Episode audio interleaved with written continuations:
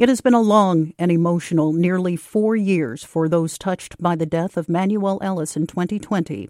And yesterday, a three months long trial against the Tacoma police officers charged with killing him came to an end.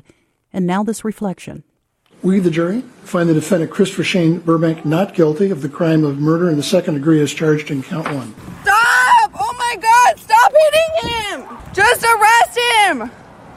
Oh my God, that looks so scary! When he was walking home, he was doing everything right, even in his death. Right.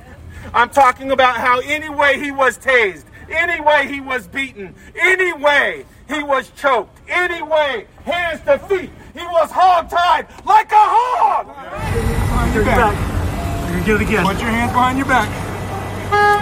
Hands behind your back. We, the jury, find the defendant Matthew J. Collins not guilty of the crime of murder in the second degree as charged in count one. And still, he said, I can't breathe, sir. sir. Breathe, sir. And what did the officers say? Shut, Shut the up. These are not good men, and an acquittal does not mean innocence. I want you all to understand that. An acquittal does not mean innocence. And I want all black people to hear this is you are not safe. You are not safe. Now, those words from the attorney, James Bible, who represented the Ellis family. And this morning, we're joined by Sheley Secrest, the NAACP's State Area Conference president for Alaska, Oregon, and Washington, to talk more about the verdict and what's next. Sheley, thank you for your time. Yes, glad to speak with you. Now, you were in the courtroom when the verdict was read. Your reaction to the decision reached by the jurors? Ooh. Oh, that was painful it was painful to hear that um, the system hadn't failed. We had hoped so much. Um, there was pain, there was anger. Our hearts go out to the family because for many of them, it felt like the system failed again.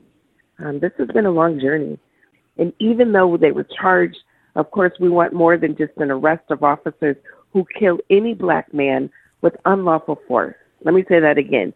NAACP, we want more than just simply charges of anyone who kills a black man from unlawful arrest, unlawful force. We want to see a conviction. That's where black folks want to know that the system works, is when we have an actual conviction for the tragedies like this that happen across the nation. And in here, for this case, it didn't work. Next steps for the NAACP is having an FBI investigation. We are grieving over this battle but the war is not over. The struggle continues, and that's where we're making certain that we have a federal investigation. Now, you studied the law yourself, you're an attorney. What stood out to you about either the trial itself or the not guilty verdict? I'm a 20 year um, defense attorney, and never in my cases have I been able to introduce um, evidence, prior acts, um, is what they call it, in this trial, we heard barriers that Manny had faced, pretty much demonizing the dead. Um, they don't do that in normal trial matters. We wanted to hear more things about the officers, and facts were omitted about the people that were actually on trial. Instead, they focused on Manny Ellis.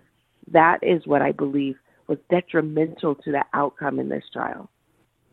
Now, the mayor of Tacoma, Victoria Woodards, said right after the deadly encounter between Ellis and the officers occurred, she wanted them to be fired, but she later said she realized everything had to go through certain processes.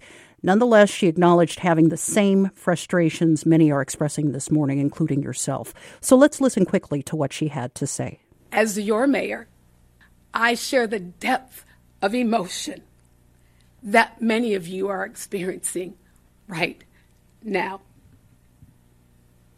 As we individually and collectively grapple with our response to today's verdict, I know this is not the moment to share our past actions or to list our future plans to fix our systems. And let me be very clear this is bigger than just the systems the city controls alone. Now, Sheley, your take on the situation the mayor has found herself in as a black woman. with a police department that's now run by Chief Avery Moore, a black man. Is this response enough for you and the NAACP? Being able to bring heart into a a system re- requires courage, and so we, hear it in her voice. We hear the tears. We want to make certain that yes, we know the position and the tension that exists, but we want to know that you still feel um, what we feel, that you're not disconnected. NAACP, we were there when the verdict came in. We were there um, for the protest. And you see it all. You see the pain, you see the anger, the yelling, the screaming, the frustration, the crying of tears um, that lasted through the night. And that's going to come for days to come. We know that this system is a beast. Um, it's something that we've been fighting for centuries. NAACP has been founded since 1909. We know what it's like for a black man to seek justice inside of a white system. We had hope when we saw George Floyd and the verdict came out after that trial. But clearly, this shows the battle continues. History repeats itself, the barriers still exist. The hope is that we can make it better so that it works for all. We want justice to truly be blind. Sheley Secrest is the state area conference president for Alaska, Oregon, and Washington of the NAACP. Sheley, thank you for your time this morning.